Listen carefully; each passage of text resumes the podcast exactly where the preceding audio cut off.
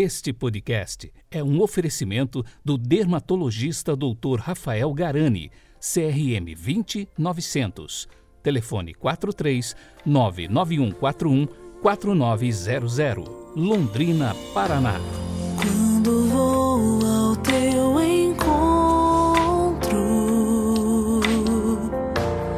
receber teu corpo santo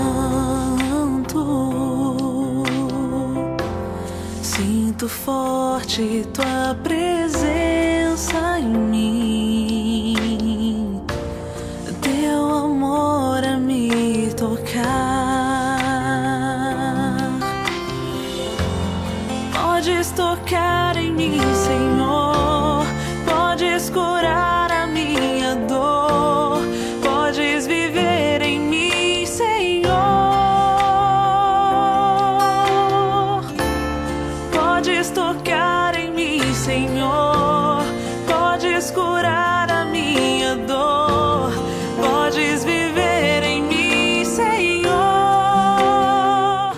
Vigésimo segundo domingo do tempo comum, 29 de agosto de 2021.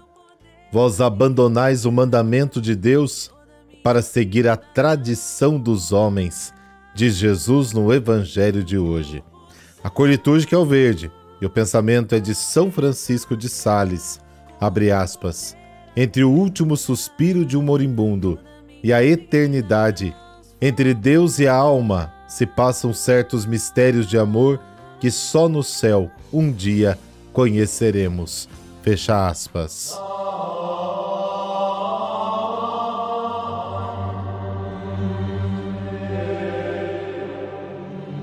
Pelo sinal da Santa Cruz, livrai-nos Deus, nosso Senhor, dos nossos inimigos. Deus do universo, fonte de todo bem, derramai em nossos corações o vosso amor e estreitai os laços que nos unem convosco, para alimentar em nós o que é bom e guardar com solicitude o que nos destes. Amém.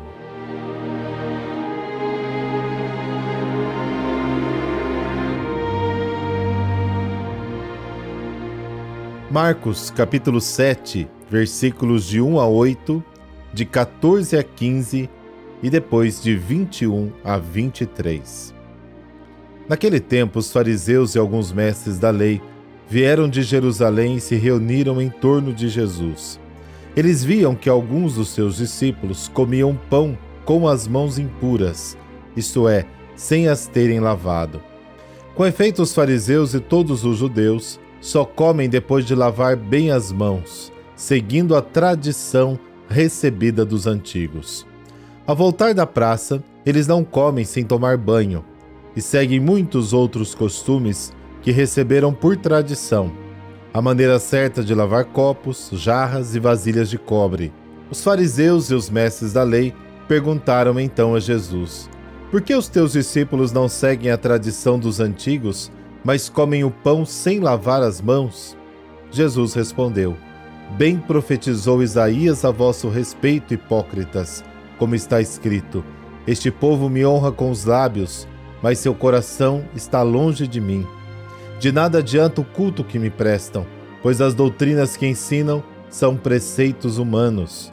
Vós abandonais o mandamento de Deus para seguir a tradição dos homens. Em seguida, Jesus chamou a multidão para perto de si e disse: Escutai todos e compreendei. O que torna impuro o homem não é o que entra nele vindo de fora, mas o que sai do seu interior pois é de dentro do coração humano que saem as más intenções, imoralidades, roubos, assassínios, adultérios, ambições desmedidas, maldades, fraudes, devassidão, inveja, calúnia, orgulho, falta de juízo, todas essas coisas más saem de dentro e são elas que tornam impuro o homem. Palavra da salvação, glória a vós, Senhor.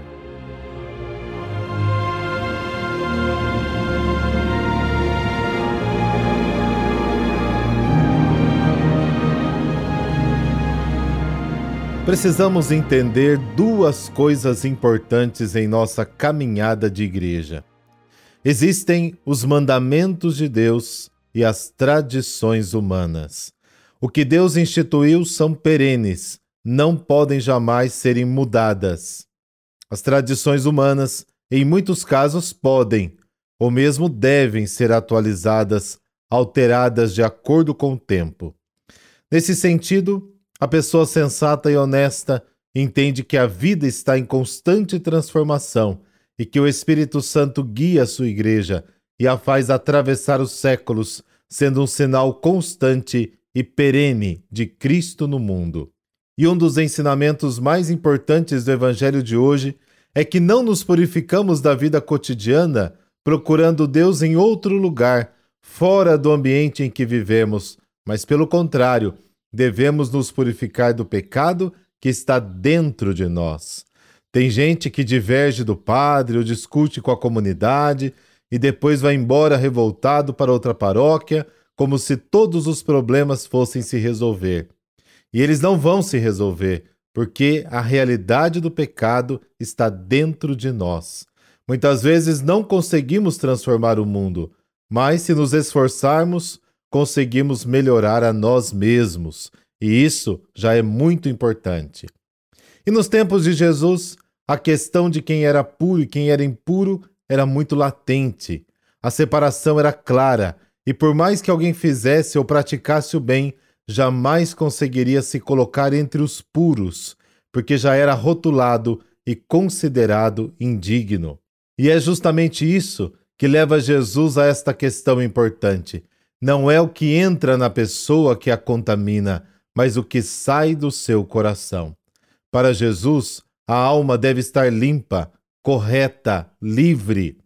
E não vamos nos enganar.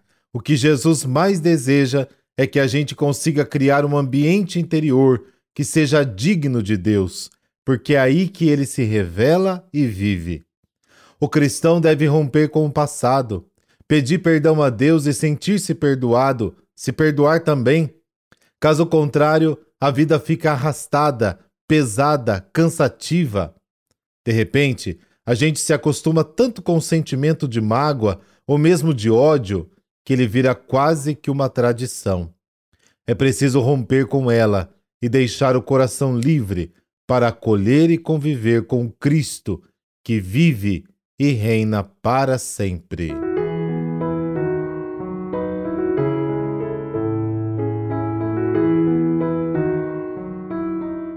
Santa Joana Maria da Cruz nasceu na França no dia 25 de outubro de 1792. Seu pai era um pescador e morreu no mar quando ela tinha quatro anos. Logo conheceu a pobreza e começou a trabalhar como empregada num castelo. Com seu trabalho sustentava a família, mas encontrava também tempo para cuidar dos idosos abandonados e pobres, reservando para eles uma parte dos seus rendimentos. Aos 25 anos, deixou sua cidade para ser enfermeira no Hospital Santo Estevão. Neste meio tempo, ingressou na Ordem Terceira, fundada por São João Eudes. Sua vocação de auxílio aos idosos a conduziu até a casa da senhora Lecoq, onde morou por 12 anos, convertendo-se em uma amiga mais do que uma enfermeira. Com a morte da senhora, Joana herdou suas poucas economias e mobília. Com esses poucos recursos, alugou um apartamento onde passou a acolher idosos doentes e abandonados. Outras companheiras de Joana se uniram a ela na missão e surgiu o primeiro grupo formando uma associação para os pobres.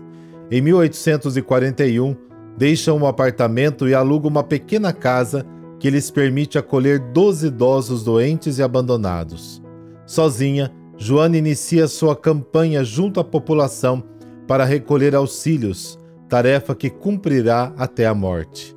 Mas logo sensibiliza uma rica comerciante e com essa ajuda consegue comprar um antigo convento. Este convento se tornou a casa-mãe da nascente congregação das Irmãzinhas dos Pobres, na qual Joana imprimiu seu próprio carisma, a doação como apostolado de caridade para com quem sofre por causa da idade, da pobreza, da solidão e outras dificuldades. Joana morreu na França no dia 29 de agosto de 1879. mas pôde ver sua obra de caridade espalhar-se rapidamente por toda a Europa. Por intercessão de Santa Joana Maria da Cruz, dessa bênção de Deus Todo-Poderoso, Pai, Filho, Espírito Santo. Amém. Bom domingo, até amanhã.